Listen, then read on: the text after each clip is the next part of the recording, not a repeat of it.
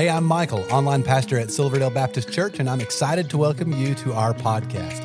Now, after you listen to this episode, I hope you'll stick around for just a moment. I'll be sharing about some resources we have for you, as well as a few things going on at Silverdale right now that we would love for you to be a part of. Now, I really hope this podcast is just what you need today to help you in your relationship with Jesus.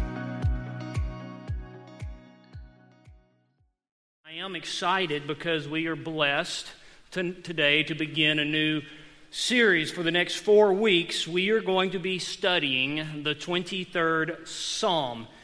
Now, um, to say that the 23rd Psalm is popular, I think that would be an incredible understatement because it is perhaps one of the best known sections of Scripture found in the Bible. If you go to um, any um, Christian bookstore, anything like that, you're going to walk in there, and um, man, I would imagine you're going to find this scripture in some form printed on multitudes of things from, you know, a coffee mug or a t shirt or a, a, bumper sticker. It's just, well, it's just well loved. It's loved by Christians.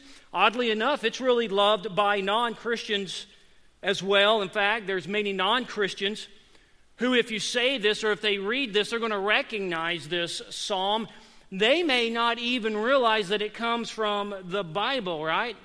But this psalm, for 23, Psalm 23, has captured the hearts and the minds of um, the pious and the profane for 3,000 years.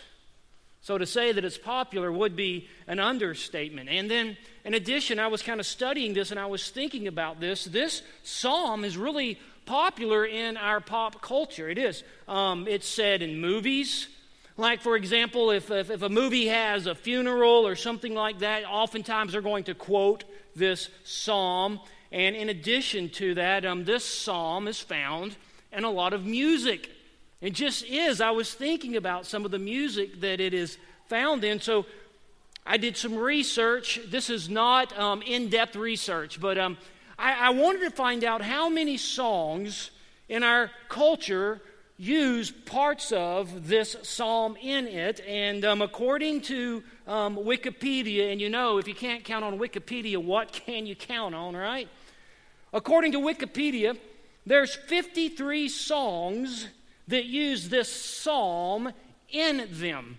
And I was looking at the list, and I could only identify two of them as being from Christian artists or Christian musicians. Uh, I just got a partial list here. You got, um, some of you guys may know this, I don't know, but um, Pink Floyd uses this psalm in a song, The Grateful Dead, U2.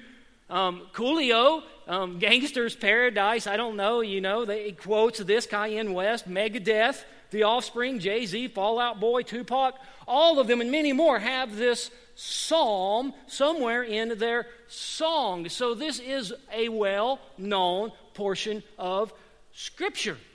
And I would say this I was thinking about this, um, just a side note. Um, as I was looking at this list, I was, I was thinking this, and we should be on guard here. Just because you hear a song that quotes scripture, it does not follow that it's necessarily a Christian song. So you could ask the um, artist of Megadeth, right? I don't know. But really, it's, it's, not a safe assumption to assume that everyone who quotes scripture is a, a, a, a Christian. But nonetheless, as I was studying this and as I've been thinking on this, um, I was really wrestling kind of with this whole question. Like, how is it that a psalm that was written 3,000 years ago by King David, it only contains six verses. There's only 113 words in this psalm. How has it, for this amount of time, captured the hearts and minds of every generation? I think it's a good question. And I thought on it, and, and I'm sure there's a lot of answers. Um, but my conclusion was this, and I think it is a right conclusion that this psalm is not like any other piece of literature or poem or something you might read. It is literally written by the hand of God. Like all scripture is, it speaks to our soul. Ecclesiastes 3:11 says this, he God has placed or set or put eternity into our hearts, into man's hearts. So, so, so it doesn't matter if you're a Christian. It doesn't even matter if you believe that God exists. Does not change the fact that every person alive has had eternity set in their heart, and your soul longs. Your soul longs to have that hole filled. Maybe you read this psalm, or you don't even know where it comes from, or you hear it somewhere, and uh, and, and, and you don't know anything about it, but your soul has an ache. And I believe this when the soul hears Scripture, the Word of God, it's drawn to it some way, some how. And that's what I think is going on with this psalm. I think because it's the very Word of God that people hear it and they attach themselves to it. But because of our flesh, because of our sin, because of our love of sin, what we tend to do, the flesh tends to do, is to push it down. But the soul remembers when it hears this stuff. And it holds on to it, it clings to it, even if it does not properly understand it. And that's going to be true for all Scripture. But for our text, our Scripture that we're going to be studying for the next four weeks, Psalm 23, we want to understand it. We don't want to understand it as though we would push into it and pull out of it what we want. We want to understand it. Because, see, God wrote all of Scripture, and He wrote this Scripture, this psalm specifically, because He wants us to know something about Him. Because of these 113 words that God has written, there is something that He wants us to know about Him. So today, that's exactly what we're going to do. We're going to begin by looking at the very first two verses. That's all we're going to cover today. And I believe we're going to see some things that our God would have us know about Him. And this is the Word of God. This is God breathed, God revealing, disclosing things to you and I that He would have us know about Himself. And I believe in these first two verses, we are going to see four things that the God of, of the universe would have us know about Him. So let's jump into it. This is tremendous stuff. And I'm going to spend some time on some words, man, because there's some beautiful words in here that I think we have a tendency to overlook. So let's begin. First five words, you're going to see this. I believe God would have us know this about Him from the first five words that God is exclusive. Let me read the first five words. The Lord is my shepherd. Let's stop there. Let's talk about this. Now, Psalm 23 is, I believe, universally accepted as a very comforting psalm. And it is comforting. It is a beautiful, comforting psalm, but we cannot overlook this. The first five words, I'm going to tell you up front as we study these, the first five words are exceedingly offensive. They are offensive. To the natural ears, these first five words are offensive, but until you hear them and until you are offended by them, then you do not know or realize your need for salvation. The first time I understood what God was revealing about Himself to me, the truth that we're about to look at, that He's exclusive, it is offensive. But it was at that time I was I realized that I'm not God, my way is not right, and there is a God that I have offended and I have sinned against. So when you see these first five words, you may be thinking, how? How are these five words offensive? Let's walk through them, and I think you're going to see they are exceedingly offensive to the natural ear. First thing I want us all to notice are the very first two words. They're exceedingly important. And if we miss this, we're going to miss Psalm 23. It says, notice, the, it's an article, Lord. All right? The Lord. Notice it does not begin by saying, A Lord is my shepherd. It does not say, One of many Lords is my shepherd. It doesn't say, My feelings are my shepherd. My knowledge is my shepherd. Doesn't say the things that I like and I love and I desire are my shepherd. It clearly says, The Lord is my shepherd. The, the one and only God of the universe. And when you hear this, it can be and is offensive, especially to those who would say, oh, whoa, whoa, time out, time out. There's many gods, there's many ways to get to God. But David begins this psalm, inspired by God the Spirit, by smacking us in the face and saying, No, sir, you do not get to. You and I do not get to come to the Scripture and impose upon it what we so desire. We don't get to define God. God defines God. And he begins by saying, The Lord, one. Jesus said the exact same thing. John 14, 6, he says what? Jesus says, and we know this, and by the way, this is another really popular one to put on a coffee mug, but he says, I am the way, the truth, and the life. No one, absolutely no one at any place or any time, no one comes to the Father, that's God the Father, ex- except through me. And that's God the Son. Exclusivity. It's offensive. Right? The way, the truth, the life. David says, the shepherd. There is no other. Jesus is the exclusive shepherd. And this message of being the only way is not a popular message at all. It's not popular here in the States. It's not popular around the world. It's not. It's just not popular. Nonetheless, it's truth.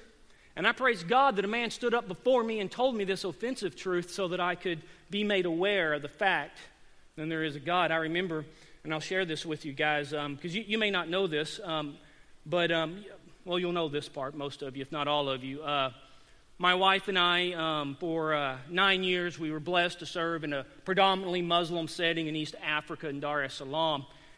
And as I, I, we had a lot of Muslim friends, and um, one thing, and we traveled all throughout the Middle East. One of the things that I discovered that I didn't know before was that um, in Islam, they are allowed to read certain sections of the Christian Bible. Now, they don't call it the Christian Bible, but there's certain things that they hold from the Bible, that we, our Bible, that is authoritative. There's three sections.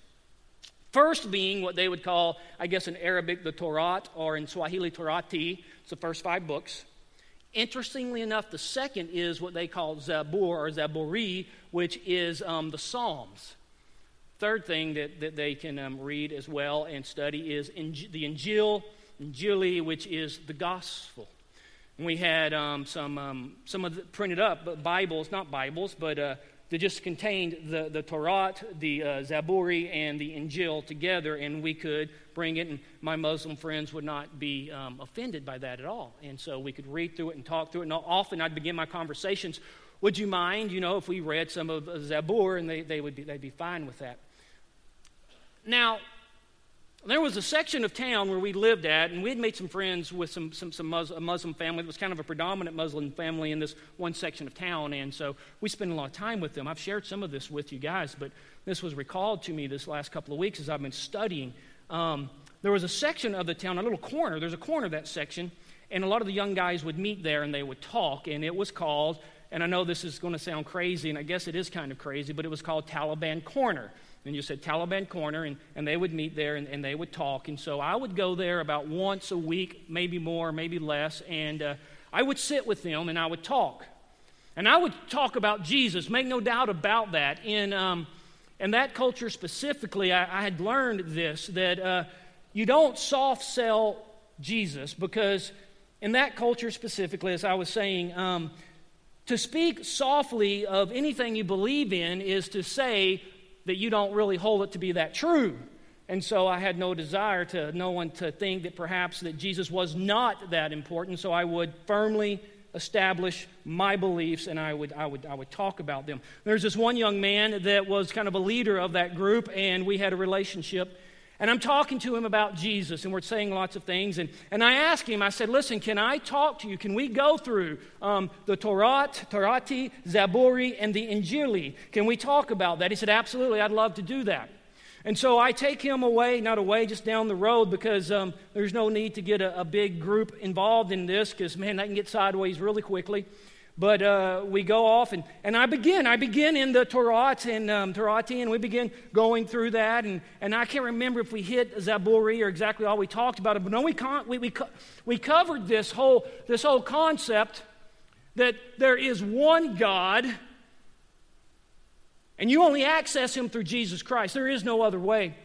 And we go into the Injil, and we're talking about it. And, and, and guys, I got to tell you this the, the God, the Spirit, was on that conversation in such a heavy and profound way. So I'm sharing this exceedingly offensive tr- truth in a section of town where it would not be received well at all. If not, it would have been hostility towards it. But nonetheless, it's the truth. And I'm sitting there and I'm telling this, and I get to uh, this other, the way, the truth, and the life. No man comes to him except through the Father. And I ask him, and I'm looking at him, and I feel the weight of the Spirit on him. His eyes are like saucers, his mouth is open. And I ask him, I say, Hey, listen, man, would you like, would you at this time like to repent of your sins and trust in Jesus Christ as your Lord and Savior? And he was really quiet. I kid you not, this man, he started crying, man. Started crying, and I saw it, and the power of God, the Spirit was there. And he looked around, and I could see he was thinking. It was on him hard. And, and, and he told me, Not today. He said, Can you come back next week? And um, I pushed it some more, man, because I'm telling you, when God the Spirit's working, you're going to push, man. But he kept coming back, come back next week, come back next week. And so this is such a true story, man. I, I came back next week. I go to the Taliban corner and I start looking for this guy, and they say, He's not here. I go, What happened? Where's he at? They said, Interesting thing happened. Interesting thing. They said, After you met with him last week, he came over, and the next day he bought a bus ticket and he went to a city five hours away. Once again, disappointed, not surprised.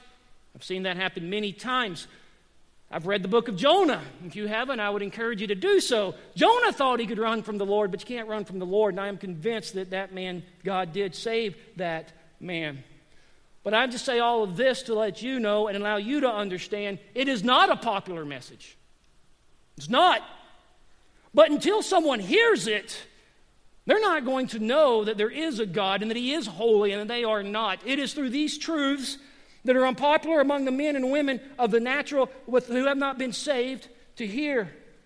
But I implore you, just because it's unpopular, please, please, please do not think it need not be said.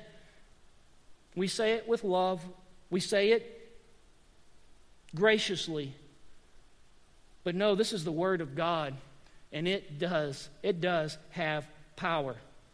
But he's, he's clear. It's exclusive. It is exclusive. The. Next word. Look at this. He says, um, the Lord. I want to talk about this for a second. Once again, we could talk about this all day long, but I want you all to notice this. Some of you may already know this, but I, am quite certain some of you may be hearing this for the very first time, especially if you're just picking it up on, on the podcast or something like this. But anytime you see in the Old Testament the word L O R D, and it's in all capital letters, it means that the, the name of God was used. And instead of writing down the name of God, they just write L O R D capitalized. The name of God, as revealed in Scripture, is Yahweh. So he is saying, to make sure we have no mistakes, the Yahweh is my shepherd. Now, when I say that, I realize um, some people, they will say, and that's okay, it's cool, they'll say something like this Well, why didn't they just write down God's name? Right? Why, why are they, they making it all funny with the capital L O R D? Well, Back in the day, they believed the name of God to be so holy that you could not write it down. Once again, I got to say this. I realize in our day, in our time, in our culture, we sit there and we'll say, What's the big deal? Why can't you write God's name down? Because in our time, guys, come on, in our time, we got no problem offending the name of God. Now, it's not a big deal to us. It's not. And I was thinking about this. We live in a time and a culture and a day where we, we just abuse the name of God all the time. In fact, we have gotten so lazy about it, we've made it easier. We live in a day and an age where we have gone the extra mile to make God's name more or smaller or, or to, to, to, crush it or to make it, make, it, make, it, make it less holy, right? We just say OMG. No time in history has a culture sought ways to make God's name more small than we have. So we live in a time where people going around abusing the name of God, and it seems not to offend us at all because we're sitting there just OMG like it's a little thing to crush the name of God or the concept of God. But no, not these guys. It's altogether different. So they're saying Lord, L O R D, because they believe, and rightfully so, the name of God is holy. Now, one other question that you might have, and I just want to answer this quickly because some people often have this question well, who named God? Who, who named, where did God get his name? Well, God named God. Exodus 3, you can look it up. Moses says, What's your name? Basically, he says, I am that I am. In Hebrew, that is Yahweh. It is to be. I am in the act of always eternally being. Okay? So, I know we've kind of covered just a few words so far, but we're going to pick up speed here. But I want you to see this, all right? It begins the. All right? It's offensive. The. I mean, not, not, not many. The. Who? Yahweh. Lord of the universe. Then he goes on, next two words. These are important words. He says, is mine. Okay? You can circle it. I don't want to spend too much time on it, but this word my is a possessive pronoun, meaning it is um, um, a possession of. There's relationship involved. Okay? It's a personal, intimate possession. Is mine, belonging to me. We're intimate together, interwoven. And then he says, The Lord is my ownership. What? The picture is of a shepherd. All right. okay, I know we can look at that many different ways, but I'm going to look at it this way once again. I think that's a tad bit offensive. I mean, it is, seriously. Um, to the natural ear, that's going to be a little bit offensive, right? Because Scripture just said every man, woman, and child, we like sheep. Now, I realize we don't have a lot of people in here who probably know a lot about sheep, but I'm telling you, for the most part, I don't know really many good things about sheep. Like, like I Google this stuff. I'm trying. Is there any football team, bas- any sports team named the Sheep? I, I, couldn't find one. If you know one, you can email me or text me or whatever. But uh, sheep are defenseless. They have no sense of direction. They can't find food on their own. They're unclean. They're fearful. They're afraid of everything. And one of the number one characteristics of a sheep from my study of sheepery, if that's a word, is um, Universally, sheep are not smart. But nonetheless, the verdict's in we are sheep. The question I believe David is, would say is Are you a sheep without a shepherd, or are you a sheep with the shepherd? King David says unapolog- unapologetically that he's a sheep and his shepherd is the one and only God of the universe. First thing God would have us know about himself from this text, I believe, is that God is exclusive. I get it. I get it. I've been there. I know it's difficult to hear, but um, it's necessary to hear because it's true. Second thing I believe that God would have us know from this psalm as we're getting into it about himself is God is a provider. It's only four words here. It says, I shall not want. King David is saying that because the Lord of the universe is his shepherd, he has no wants. The implication is those who have do not have the Lord as their shepherd have many wants. But I want to talk about this word want just for a moment because I understand that there may be some confusion about exactly what it means, and I want us to understand it correctly. Not correctly as our world understands it, but correctly as the Bible and this text is communicating it, okay?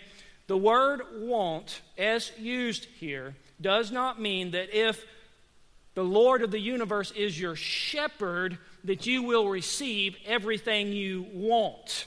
But what it means is that you will not want for anything that you need. It's a big difference. And, and, and the world we live in, and, and the time and the culture that we live in, the whole economic system that we live in right now is built on this whole thing. What it does, and, and you've seen it and you understand it, they try to create a, a, a felt need all right, so we get all this advertising trying to catch us and trying to push into us um, felt needs, and then they tell us, you know, how they alone can satisfy that, that felt need. So you get a lot of people going around wanting things that they don't need. And I would love to tell you that I am above all that, but you know, quite frankly, man, I get tripped up on this stuff all the time. Like, man, you know, so so okay, man, there's so many examples. But so okay, so so like um I got an iPhone, all right? It's got a little camera on it, and I take pictures. I was, you know, at the zoo, the, the Chattanooga Zoo, Star Wars Day today, taking pictures of Yoda and all that stuff with my kids, you know, because it'd be weird me doing it by myself, you know, but uh, either way, so they're good pictures, they're good pictures. But I guess a month ago, this commercial comes on about the new phone and the new camera, and it's got, got, got, got, got, got a picture of it, portrait mode. And, and so I'm like, oh man, my kids, I got to take pictures of my kids with the, the portrait mode, man. What kind of father would I be if I didn't have the portrait mode? And it's so weird because before I saw the commercial, I was unaware that I had that need, but they so conveniently showed me that I did have that need, and then they did me a great favor by telling me how I could fulfill that need. Oh, so we got to be careful. But, church, please know that's, that's not what David is talking about in this psalm. He's not. That's not what he's talking about. He he's referring to the fact that God has provided everything you need spiritually. You lack nothing spiritually. He has provided for all your spiritual need. He loves to see his flock spiritually healthy.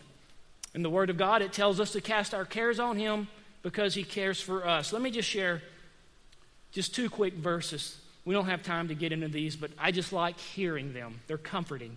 Here's what Jesus says in John 10, verse 14 I am the good shepherd. I know my own, and my own know me. John 10, 27, he says, My sheep hear my voice, and I look, know them, right? He provides, he cares, and they follow me. He loves his flock and He has provided all that we need. So, spiritually, all right?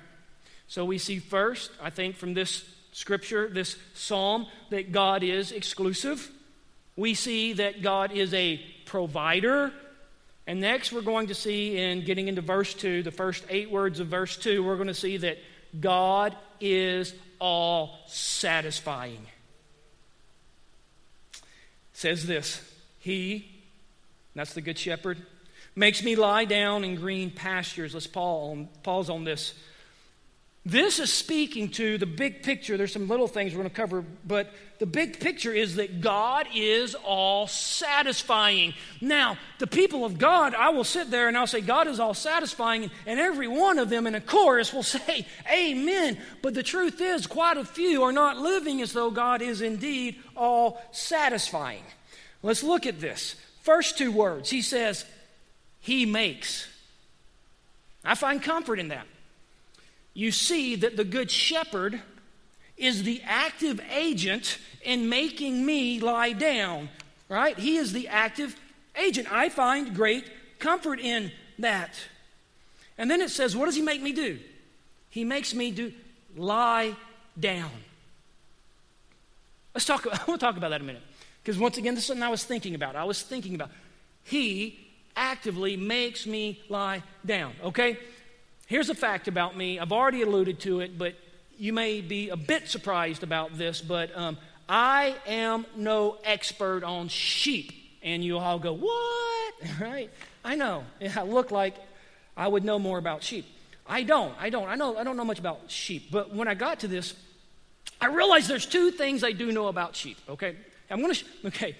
I am going to share with you my extent of the, the extent of knowledge I have on sheep before I've studied this. Okay, this is all I knew. Okay, first thing, first thing I know about sheep is this. Okay, um, if you're in the Middle East ever and um, you have the opportunity to eat a sheep kebab that's been on a pita over an open fire and you slap some hummus on that, it tastes delectable. All right. So sheep can taste really good. I've never had any good tasting sheep here but sheep can taste good. I know that, all right? I know that. Second thing I know about sheep, all right, is you can't train sheep. Like you can you cannot train a sheep to lie down. Like I've never been to a circus, and since I have kids, I've been to quite a few sh- circuses. I've never I've never seen no sheep being trained. They don't do no tricks. Like you can get a do- you can get a dog to lie down. I've even seen elephants be made to lie down. I don't think I do that anymore because I think, you know, that's not humane, but nonetheless, I've seen it. But I never seen no sheep. You cannot make sheep lie down. So I found it curious that the, the, the scripture says that he makes sheep lie down. And I'm sitting there and I'm thinking, from my knowledge, you can't make a sheep do much of nothing. Well, I did some studying. And I found out that you can, sheep can lie down, but certain conditions have to be met. For a sheep to lie down, they have to have plenty to eat, they have to have their thirst quenched. There can't be any threatening wild animals or biting bugs. They have to be exceedingly well taken care of and provided for. They have to be satisfied. And we see here that the one that's making them lie down is all satisfying, the good shepherd. He's all satisfying. And then notice this. Where does he make them lie down? It says, green pastures. So I started thinking, what might these green pastures be? that this good, all satisfying shepherd is making the sheep lie down in? Well, I've come to the conclusion that the green pasture represents both God and God's Word. You see, Christians, we do not have to worry about lying down in green pastures because we have the Word of God. And it contains everything we need for our spiritual health. Every rock that you turn over in God's Word contains food for the soul. It is a field ripe and green for the taking. The problem is, got a lot of guys who just don't want to partake. They don't want to read. They don't want to feast on the Word of God. God says, rest. God says, lie down in my green pasture, feed on me. And some of us say, no, I think I will pass. And I know this to be a fact. It matters, guys. I've said this over and over again. I've said it this way I, have said it matters who you roll with, it matters who your crew is, and it does. And I would say this it matters where you lie down. It matters. Because where you're lying down is where you're going to be eating. And what you eat and what you partake of, it's going to produce traits in you. Okay, let me share this. I, will share this with you. I, I know. I got some more agri- agricultural knowledge I want to share with you from my deep, vast well, okay? So, um, I, I, this isn't about sheep, but somehow it applies here, I think, and it probably applies to sheep. So, um, in Africa, specifically, um, if you want any milk, right, you want some milk, you want some local milk, um, what you got to do is you got to find somebody with a cow and they got to sell you some milk. That's how it goes. You want local milk, you got to go find people with cows, and you got to get your local milk, and they give it to you. And people like, you know, what about botulism? I don't know, dude, but something's got to go in my coffee, and I don't really care. Give me some milk. So, um, so what you find out is um, everybody, depending on what they feed their cows, their milk tastes different. It does. It does. And so um, I'm going to pass Hey, I'm gonna, I'm gonna, you can thank me for this knowledge later because it's gonna be so useful for all of you. I've, this is, this was hard fought for, but um, um, I feared that perhaps I might pass and no one received this, so here you go. Um, in um, Africa, so we could travel to different regions, and every region the milk's going to taste differently. But there's this one region in North, in, in North Tanzania, um, south of Kenya, uh, a, a city called Moshi, and the Chaga tribe is there. And they've got, they grow a lot of bananas tremendous bananas, okay? The bananas are great. But evidently, evidently, what they do there is as, as, as the leaves of the banana tree fall off, they gather the leaves of the banana trees and they feed it to the cows that they milk. All right? Here's what I discovered cows that eat banana leaves have horrible milk, man. Horrible. It's horrible. Once again, you tuck that away, okay? So I don't know, maybe it'll be useful to you, but it is. And so I could sit there and I could tell, man, we're in, we're in Moshi, and I'm like, man, we got to go, we got to get milk from a different region because it tastes so, so bad here. But the point of that is this it matters what you eat, it matters where you lie down at. And so, what you get is you get people who say they're Christians or born again, and maybe they are, but they're not partaking of the green pasture. And then they wonder and they're surprised when they look like the world and they taste like the world and they act like the world and they love the things that the, the, the Lord that the, that the world loves. Here's something, uh, we're going to stop here. I got to say one thing that, that causes me some trouble in my head. I find it troubling that many of us love entertainment that our God hates.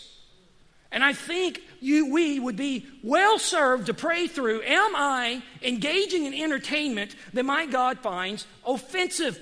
And I can't talk about this too much because we'll go a long ways. But here's the deal. Some people, when I say that, they'll say, they'll say, they'll say that's legalistic. And I say, you've got a wrong understanding of legalism. Legalism is, here's legalism. Legalism would say you got to do A, B, C, D, E, and F. And if you do those four things, five things, then you can approach God. That's legalism. But if I sit here and I tell you that God hates this, that's not legalism. It's not legalism.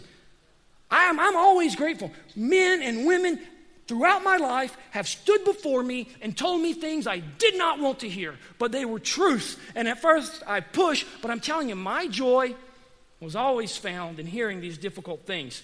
Let's get back on track. Ready? We got one more thing. God is exclusive. God is a provider. God is all satisfying. Fourth thing, and this is what I love about my God God is gentle.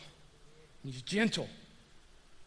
Actually, this is going to speak into what I was just talking about. He leads me beside still water. Once again, it's really comforting that you see the one, the active agent in the leading is the shepherd. Notice, it doesn't say he drives his sheep, it doesn't say he beats his sheep, it says he leads. He's gentle. I remember when I was in seminary, I was blessed to intern um, at the church of uh, one of our, my seminary professors, and I went on to be the associate teaching pastor there. Amazing man. I loved him. He influenced me greatly. But I remember this, and I was talking to Pastor Tony about this this last week, but I remember, I remember him sitting me down. He's a big guy, big beard. He looked like Moses to me. That's what I remember. But um, he just looks at me and he said this. He goes, Travis, shepherds never beat the sheep. And they lead. And we see that here. The chief shepherd is not a beater of the sheep, he leads the sheep. The fact is, sheep can't lead themselves, neither can we. We run over one another, the needs of one another. We make a mess of things. We create drama where drama should not be created. Right? We, we continually find unhappiness for us and, and, we, and we tread over people. We need a shepherd. We need a shepherd. And look where this shepherd, that's what I love. Not, not only does this scripture say this, I've experienced this. Check it out. He leads them somewhere. Look, it says he leads them to still waters. Oh my goodness, I love the still waters. I love them. This is a picture of peace, soul satisfying, bone deep peace. Now, don't misunderstand. It's not a picture of the easy life. All right? It's not saying get an easy life, but he is saying there is peace in this life. And we've got a shepherd that gently leads us. Now, this is going to pick up on what I talked about just a moment ago. Because some will come and they'll say, uh, you know, I want to be led to still waters by this gentle shepherd. How does he do that? How does he guide us. The primary way, please hear me, that the Good Shepherd leads us is through his commandments and his teachings and the laws of the Bible. That is the primary way. The problem is that many of us think that the laws, the commands, the teachings, and the precepts taught by God in the Bible are there to still our joy. Like we don't look at them as though they're leading us to still water, but it, they are. They are. And that's what they're there. They're there for. Jesus says this in John 10 10. He says, I come that they may have life and have it abundantly. Okay? So that means that all the laws and all the commands and all the precepts and all the decrees proclaimed by God to us are there to lead us to the abundant life. We need not push back against them. We, we don't need to do that. Um, so um, we, we, we look at them and like, that's how do I get to still waters? How do I find these still waters? When you read the Word of God, and He's very clear with them. I can give you many examples. I'll begin with probably the most popular one. I say it's popular because this is the one that people come and have the hardest time with sexual purity. God says very clearly, you want to find, you want to find still waters? I've laid out my design for, for, for sexuality. You stay within that, you will be led to still waters. You go outside of that, you will not find still water. So remember, anytime you're reading anything in the Bible, anytime the Bible speaks into any aspect of your life, know, it, know that it is there to lead you to still water. And that goes for in your marriage and your finances. Oh, here's a beautiful one the Ten Commandments. Think of it this way the Ten Commandments are there. There's many, several reasons, but one of the reasons they are there is that it leads you to still water. Don't lie. That's going to lead you to still water. Still waters. Not to still water because, you know, we got plenty. But anyway, the point is, it's there for you. Okay, so four truths about God from the first two verses that I think He would have us know. One, God is exclusive. Two, God is a provider. Three, God is all satisfying. Four, God is gentle. We're going to pick up next week but before we close out, I want to read the first two verses together. Let's have them up here. Let's read this. The Lord is my shepherd. I shall not want. He makes me lie down in green pastures. He leads me beside still waters. The final question is I would say, is he your shepherd? Is he your shepherd? Let's pray. Well, I hope this was helpful to you. If while listening you realized you need to take the next step in your relationship with Jesus, we would love to help you with that. You can connect with us by clicking the link in the show notes to our website and then clicking the Connect card button. In our weekend worship services, we are in a sermon series called The Seven Commands of Christ. Jesus gave dozens of commands, and as followers of Jesus, we should obey all of them. Over the next several weeks, we are focusing on seven that will change your life. We would love for you to join each week at one of our campuses, or you can attend online. You will find service times by clicking the link in the show notes to our website. You know, there's so many ways for you to get involved and be a part of what God is doing here at Silverdale, and we really want you to feel welcome and a part. So please stay connected. Be sure to like and follow us on the different social media accounts. You'll find all the links in the show notes of this episode. And lastly, help us spread the word about this podcast. Take a moment to share this episode with your family and friends. Again, we appreciate you listening and hope you will join us again next time.